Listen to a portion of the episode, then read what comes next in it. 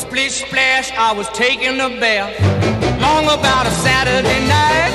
Yeah. 점심 먹고 유쾌한 시사 디저트 한 입. 최영일의 시사 본부. Well, I stepped out the tub and put my feet on the floor. 네, 시사본부 매일 이 시간 청취자분들께 드리는 깜짝 간식 선물. 오늘은 이 햄버거 세트가 준비가 돼 있네요. 코너 들으시면서 문자로 의견 주시는 분들에게 쏠 거고요. 짧은 문자 50원, 긴 문자 100원이 드는 샵 9730으로 의견 많이 보내주시기 바랍니다. 자, 연예인과 일반인의 합성어, 연반인, 연반인의 삶을 살고 있는 KBS 스포츠국의 정윤호 PD를 모셨습니다. 어서 오십시오. 안녕하십니까. 자, 스포츠 본부를 시작해보죠. 네네. 연예인 쪽 아니에요, 아예? 이젠? 아닙니다. 아직도 아닙니다. 연반인이에요? 저야말로 연예인 땜빵 느낌으로. 아, 대타 연예인, 네, 유사 연예인. 맞습니다. 자, 우리 시간으로 어젯밤 갑자기 이 소식이 전해져서 깜짝 놀란 스포츠 팬들 많으실 것 같아요. 네. 테니스의 황제 로저 페더러가 SNS로 은퇴를 발표했어요. 그렇죠. 이제 홈- 공식 홈페이지랑 이제 SNS를 통해서 음. 어, 지난 3년간 이제 페더러가 수사, 수술과 부상 때문에 어려움을 네, 겪었다. 네. 24년 동안 1,500번 이상의 경기를 치렀다 이러면서 음. 다음 주 영국 런던에서 열리는 레이버컵이 내 마지막 남자 프로테니스 경기가 될 것이다라고 또 소감을 경기를 예. 밝혔습니다. 그리고 야, 페더러, 페더러. 테니스 팬이 아니어도 네. 로저 페더러라는 이름은 많이들 들어보셨을 텐데 그럴 거예요.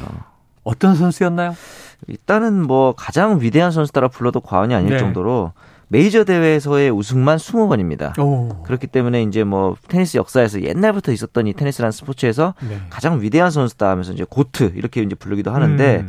사실 무릎 부상 때문에 1년 넘게 대회에 참가를 못 하고 있었거든요. 네네. 그래서 페더러 입장에서는 이제 마지막을 어떻게 장식할 것이냐에 대한 고민이 어. 좀 많았을 것 같긴 하지만 여전히 세계 최고의 선수였다는 점만큼은 네. 어, 변함이 없다 이렇게 볼 수 있을 것 같습니다. 야, 제가 학창 시절에 네. 테니스가 정말 멋지구나 할 때가 스웨덴 비에른 보리 선수가 아 비에른 보리 네, 네, 한창 그렇죠. 때였고 네. 존 맥켄로 아, 코트 맥켄로. 약동한테 이제 그렇죠. 깨지면서 이제 음. 허물어졌어요. 그러고 이제 맥켄로 시대가 열렸는데 지금 몇 세대가 바뀐 거잖아요. 맞습니다. 근데 아까 말씀하신 관련 네. 글이나 기사를 보면 이제 GOAT라는 수식어 그렇죠. 이 염소라는 건데 아 영어로는 무슨 뜻이에요? 사실은 염소는 아니죠. 네. Greatest of all time의 약자라서 아, 역대. 최고다. 네, 역대 이렇게 최고. 되는 건데 쉽게 말해서 축구의 펠레 뭐 농구에서 마이클 조던 뭐 오. 이런 존재다라고 보시면 될 것 같고 어. 공교롭게 그런데 이 페더러가 고트임에도 불구하고 네. 곧 고트가 바뀔 수도 있다 뭐 이런 얘기들도 있어요. 누굽니까? 왜냐하면은 이제 최근에 같이 이제 활동을 했었던 라파엘 나달이라든가 네. 조코비치 조코비치 이런 선수들이 워낙 훌륭한 업적을 같이 쌓고 있고 그래서 항상. 빅3다 이렇게 부르기도 하죠. 예. 거기다 이번에 스페인의 알카라스 선수가 음. US 오픈을 우승했는데 나이가 19살입니다. 아이고. 그렇다 보니까 이제 이 선수가 쌓아나갈 업적에 대한 기대도 테니스 팬들이 많아지고 있습니다. 네. 야, 그런데 페데러 선수가 몇 살일쯤 됐어요? 이제 41살이거든요. 아, 우리나라 40대가 됐구나. 네, 어느 정도는 은퇴를 항상 현역을 염두에. 두고 네, 있었던 나이죠.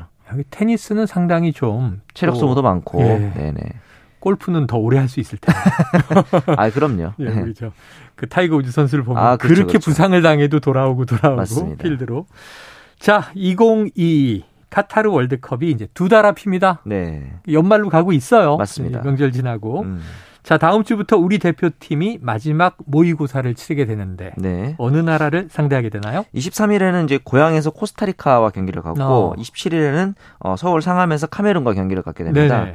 사실 이렇게 최종 평가전을 국내에서 치르는 대표팀은 우리나라가 거의 유일합니다. 예, 예. 일본 같은 경우는 유럽으로 가서 미국과 에콰도르와 평가전을 치르고요. 음, 사우디아라비아 같은 경우는 스페인, 이란은 오스트리아로 떠나고 음. 카타르 월드컵이 열리는 카타르 대표팀이 네. 카타르에서 연습을 안 하고 어. 오스트리아에서 원정 평가전을 또 준비한다는 얘기도 있고요. 왜. 날씨 좋은 데로 가서. 굳이 그래 그런 문제도 좀 휴가, 있고 아직까지는. 더우니까. 네. 네.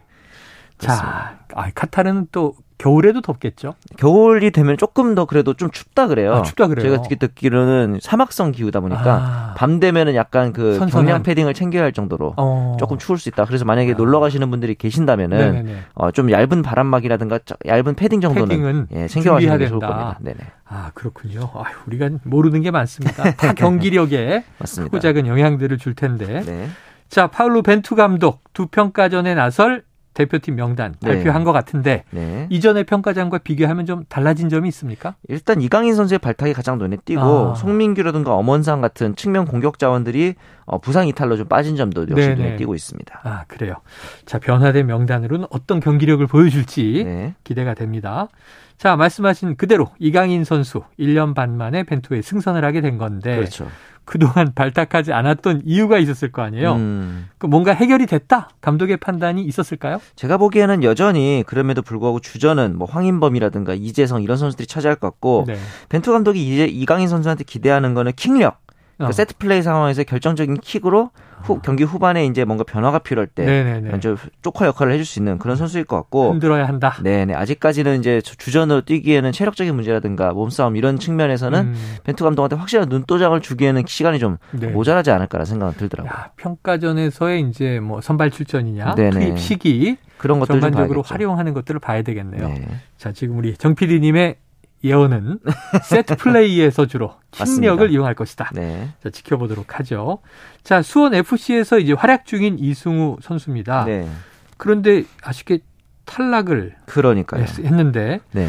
이 명단이 최종 명단이라고 볼 수 있겠습니까? 최종까지는 아니지만 한 90% 정도 완성된 아, 건데 약간 아직, 예. 아직은 뭐 부상이라든가 여러 변수들은 많습니다. 네. 다만 이제 이승우 선수의 포지션인 윙어 자리에서는 황희찬 선수, 손흥민 선수 당연히 네네네. 이렇게 월드 클래스급의 선수들이 많다 보니까 음. 그 부분에 있어서 이승우 선수만의 좀 장점을 아직까지 못 보여준 부분이 좀 아쉬운 것 같습니다. 알겠습니다. 자, KBO 리그 소식으로 넘어가 보죠. 네, 정 PD가 추석 전 출연했을 때 네, KT가 3위, 기아가 안정적인 5위가 될 것 같다. 음, 자, 두 주 지났는데 상황 어때요? 누가 안정적이라고 했습니까?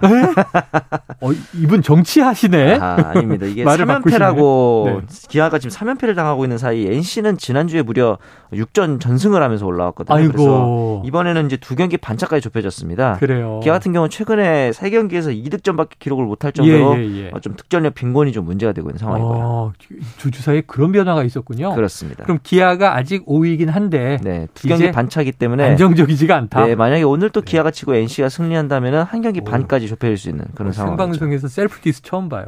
누가 안정적이라고 했습니까? 기억이 나진 않습니다. 당신이 했습니다.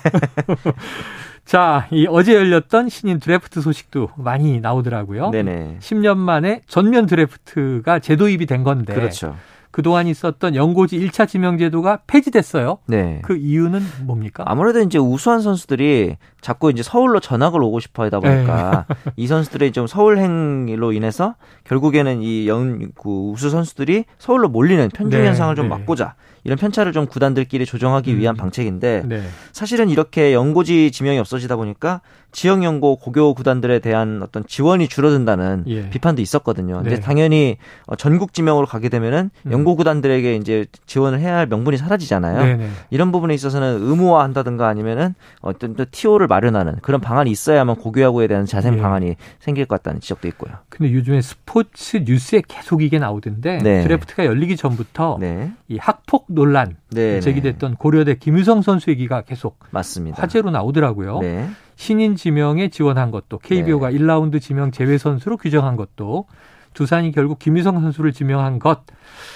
이게 찬반 의견이 굉장히 많은데 어떻게 그렇죠. 좀 정리해 주실래요? 사실은 좀 어려운 이슈입니다. 네. 왜냐하면은 이 학교 폭력이라는 게 사실은 어, 야구랑 그렇게 100% 관련이 있다 볼 수는 없으나 아, 그래요. 프로야구라는 이 스포츠 자체가 어쨌든 팬들에게 희, 희망을 주고 네네. 어떤 애정을 사랑을 받기 위한 존재인데 네. 아직 김유성 선수 경우에 가장 문제가 되는 게 피해자와 합의가 되지가 않았다는 점이에요. 아, 네. 그래서 이 부분에 대한 사과가 저는 우선돼야 될 것 같고 음, 두산 구단 측에서는 이제 선수 본인이 반영 반성을 많이 했다. 네. 앞으로 이제 어떻게 상황을 파악하고 대응할지 고민하고 있다 이렇게 얘기를 했는데 음. 제 생각임을 먼저 밝히면서 네네. 얘기하자면은 저는 뭐 야구로 보답하겠다 이런 얘기를 좀 안 했으면 좋겠어요. 아. 사실은 네네. 야구로 잘못한 게 아니잖아요. 그건 그거고. 예, 학창 시절에 있었던 네네. 잘못은 학교 학교 폭력에 관련된 방법으로 갚아야 한다고 저는 생각을 합니다. 네. 뭐 관련된 뭐 강연을 한다든가 사회봉사를 한다든가 이런 식으로 네, 네, 갖고 네. 우선은 제일 중요한 거는 피해자에 대한 진심 어린 사과. 어. 그걸 통해서 이제 합의를 해야 김유성 선수 진심으로 반성하고 이 부분에 대해서 잘 준비를 하고 있구나. 네. 팬들이 아마 그렇게 받아들이겠죠. 아, 정현호 룰 아주 좋네요. 야, 먼저 당사자 간의 진심 어린 사과. 그렇죠. 그리고 자신의 잘못을 뉘우치는 걸 사회봉사 등의 행위로 좀 보상을 하고. 그렇죠, 그렇죠. 야구는 또 야구대로 잘해야 네. 되는 것이고요. 그러니까 이런 학교 폭력 이슈가 있는데 야구만 네. 잘한다고 보답할 수 있느냐 이건 아니라는 거죠. 그래서 말씀하신 대로 당사자 간 합의가 또 안 되긴 했지만 네, 이미 징계 1년을 받았기 때문에 그렇죠. 이 신인 선수의 또 앞길을 막는 것이 옳으냐 그르냐 이런 논란도 있어요. 맞습니다. 사실은 두산 구단 입장에서도 이렇게 이미 징계를 받았던 선수이기 때문에 이렇게 추가 징계를까지 하는 것은 너무 가혹하다라는 네. 생각이 아마 있었던 것 같기도 하고요. 자, 학폭 요즘에 뭐 스포츠 스타든 아니면 음. 연예인이든 피해갈 수 없습니다. 네, 잘 살아야 되겠죠. 그리고 문제가 있었다면 나중에 뉘우치고 깨닫고 네. 거기에 대한 당사자 간 합의를 해라. 알겠습니다. 네. 오늘 스포츠 본부 여기서 정리하죠. 정윤호 PD 고맙습니다. 감사합니다. 자, 오늘 햄버거 세트 당첨자는요. 시사본부 홈페이지를 통해서 확인해 주시기를 부탁드립니다. 자, 이번 주가 다 갔습니다. 저는 다음 주 월요일 낮 12시 20분에 다시 찾아뵙도록 하겠고요. 오늘도 청취해 주신 여러분 고맙습니다.